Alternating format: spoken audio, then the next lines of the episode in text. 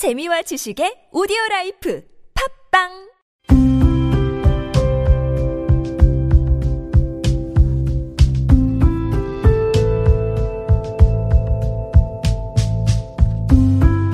칼럼을 읽어드립니다.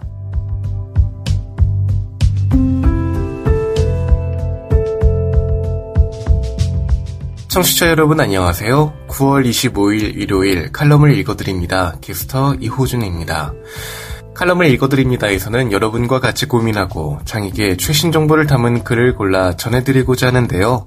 그럼 바로 오늘의 칼럼 만나보시죠.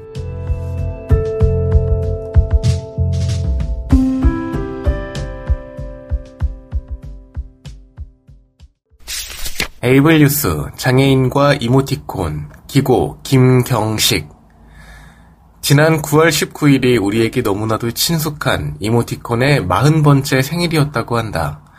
이모티콘을 순 우리말로 하면 그림 문자라고 할 수 있겠는데 이모티콘은 감정을 의미하는 영어 이모션과 유사 기호를 의미하는 아이콘을 합쳐서 만든 말로 아스키 문자를 이용해 감정을 표시하는 기호들을 말한다. 채팅과 이메일, 인터넷 게시판, 휴대전화를 이용한 문자 메시지가 보편화되면서 표현하기 힘든 감정을 경제적이고 편리하게 전달하기 위해 사용되기 시작했다.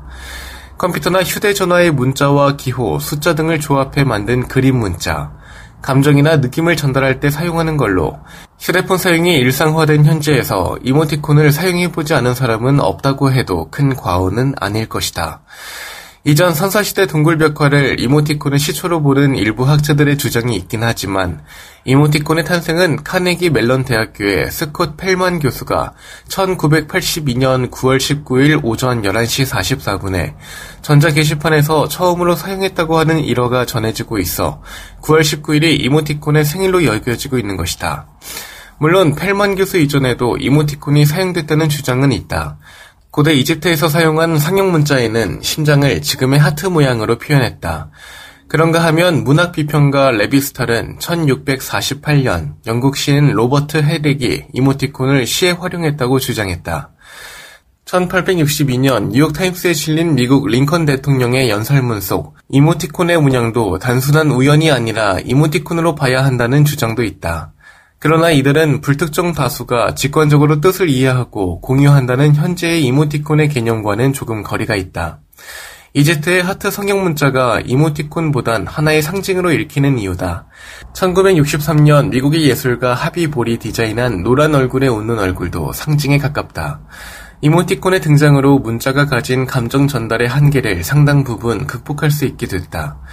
우리나라에서 최초로 사용된 이모티콘은 PC통신 초창기에 하이텔과 천리안에서 사용한 것이 그 기원으로 2000년대 중반에 이르러 스마트폰이 보급되기 전엔 네이트온이나 MS-땡 메신저에서 특정 키워드를 치면 클립아트로 변환돼 나오는 그것도 이모티콘으로 인정하는 경우도 있으며 문자의 조합원을 이모티콘으로 인정하는 두 가지 의견이 있다. 이후 카카오땡이 대중화되고 나서는 특정 키워드를 클립 아트로 치환하는 방식이 이모티콘의 대명사로 여겨지고 있다. 다른 한편으로 이런 이모티콘의 급속한 확산에는 긍정적인 측면만이 존재하는 것은 물론 아니다. 이모티콘 이전 인터넷의 등장 이후 한글 파괴에 대한 지적은 늘 끊이지 않고 있는데 대표적으로 맞춤법을 뛰어넘는 한글 파괴 현상이 크게 확산된 데에는 SNS가 기폭제가 된 것이 사실이다. 이렇게 일상화된 이모티콘은 장애인에게는 어떻게 다가올까? 장애인의 스마트폰 등 첨단 정보통신기기의 활용에 있어서 간단하거나 일상적인 내용의 의사소통 수단으로서의 이모티콘 활용이다. 예를 들어 선천적 혹은 후천적 요인으로 인해 상지 기능에 장애가 있는 사용자의 경우 그 해결책 또는 보완 방법으로 자주 고려되는 방안이 바로 터치 횟수의 최소화인데 이런 요건을 충족하는 방안, 즉 터치를 최소화하면서 원하는 내용을 전달하는 방법으로 이모티콘을 이용한 문장의 작성이 유효 방법으로 고려될 수 있을 거다. 이모티콘의 미래는 과거에 키보드로 단순히 기쁨 혹은 슬픈 표정을 표현할 수밖에 없었던 원시적인 형태에서 시작해 발전을 거듭해왔다. 현재 사용자들은 조깅하는 사람의 이미지 아이콘을 통해 자신이 운동을 계획하고 있음을 나타낼 수 있는데 이렇듯이 이모티콘을 사용해 자신이 좋아하는 가족, 동물, 음식 등도 표현할 수 있다. 이모티콘을 늘어놓는 것만으로도 자신만의 문장을 완성할 수 있는 것이다.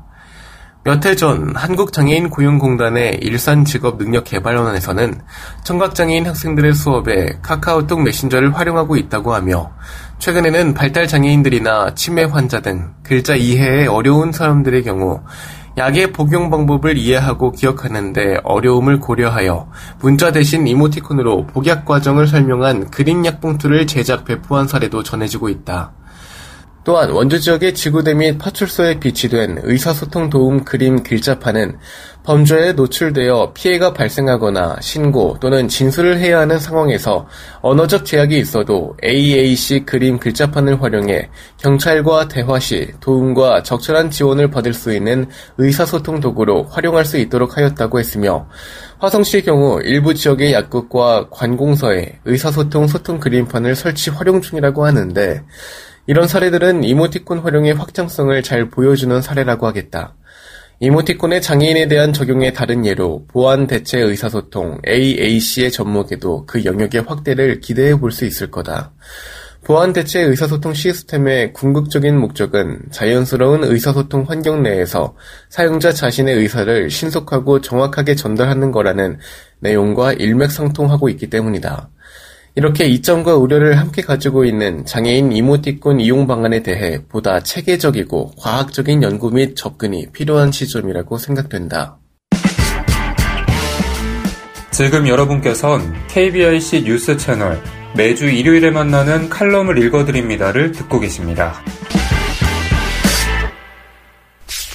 하상 매거진, 칼럼, 미용실, 그리고 단상.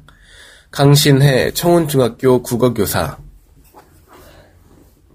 누구에게나 그런 일들이 있습니다. 별로 내키진 않지만 정기적으로 행사를 치르듯이 해치워야 하는 그런 일들이요. 여러분은 어떤 일이 그런 분류에 속하나요?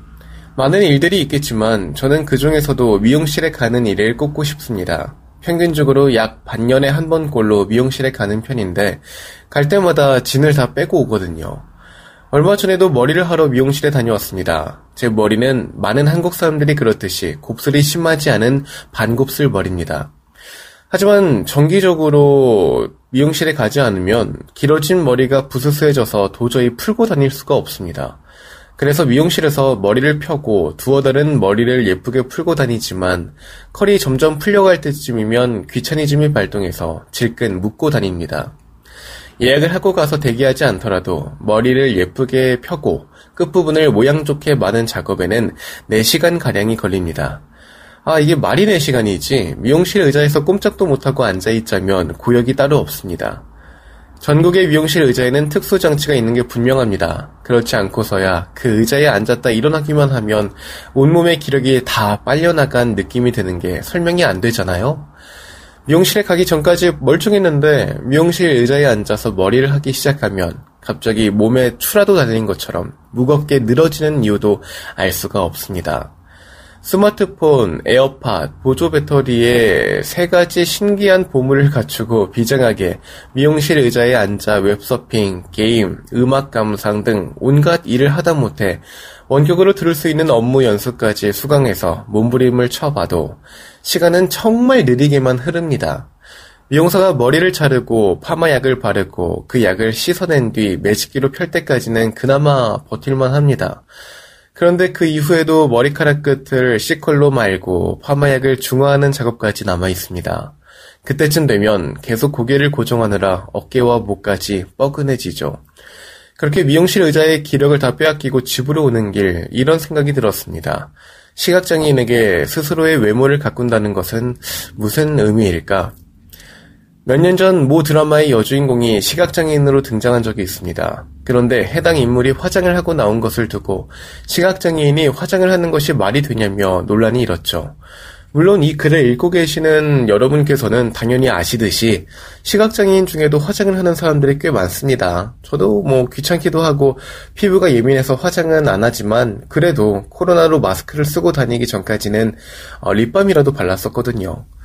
화장을 도전을 안 해본 게 아닙니다. 그런데 아무리 공들여 파운데이션을 펴바르고 번지지 않는다는 에어쿠션을 극소량만 짜서 발라도 정한인들이 봤을 때는 뭉친 곳이 보인다고 한 적이 많았습니다. 화장을 하면 피부에 염증도 생기고 어차피 드리는 공에 비해서 효과도 미비한지라 그냥 깔끔하게 포기하기로 했죠.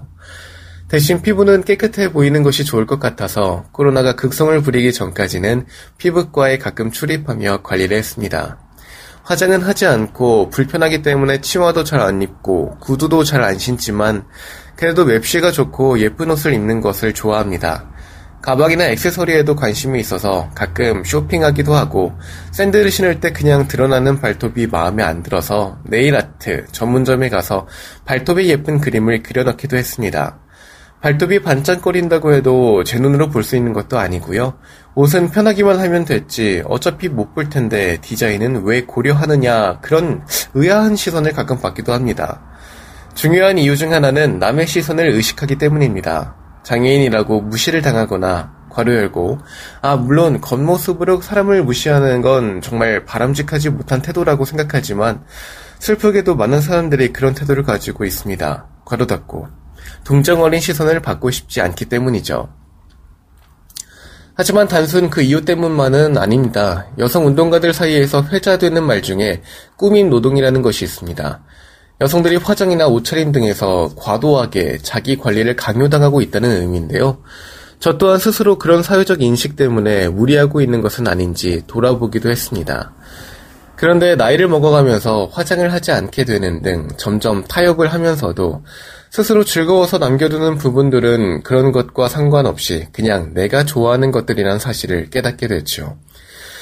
시각장애인이 외모에 신경을 쓰지 않으면 역시 잘 안 보여서 그런 거 잘 모른다는 소리를 듣고 반대로 외모에 신경을 많이 쓰면 어차피 안 보이면서 뭘 그리 집착하냐 별로라는 소리를 듣습니다. 다른 사람에게 불쾌감을 주지 않을 정도로 단정하게 외모를 관리하는 것은 당연한 일인데요. 하지만 그 이상을 하든 하지 않든 그것은 개인의 자유입니다. 외모를 어떻게 관리하느냐는 본인 스스로를 드러내는 방식이기도 하니까요. 그런데 우리 시각장애인들은 눈이 보이지 않는다는 이유로 이 편에도 저 편에도 섣불리 끼어들지 못하고 있는 것 같습니다. 꼭 외모를 꾸미는 문제만 그럴까요? 우리가 스스로 표현하고 의견을 제시하고 다양한 일을 하고자 할 때 어떤 것을 선택하든 장애가 큰 비중을 차지하곤 합니다. 그것이 반드시 나쁘다고만은 생각지 않습니다. 어차피 기적이 일어나 개안이라도 하지 않는 한 제가 장애인인 것이 변하는 건 아니니까요. 다만 그것은 있는 그대로인 나 자신을 인정하는 차원이지 장애 때문에 이렇다 저렇다 판단당할 때면 마음이 아픕니다. 화장을 하든 머리 스타일이 어떻든 난 나일 뿐입니다. 미용실에서 집으로 오는 길 좀 엉뚱할 수도 있지만 결국 그런 생각으로 결론을 맺었습니다. 독자 여러분께서는 이런저런 편견이나 사회적 시선들 때문에 힘드실 때 어떻게 하시나요? 각자 헤쳐가는 방식이 다르겠지만 모두 최소한 덜 힘드시기를 마음속으로 바라면서 글을 마칩니다.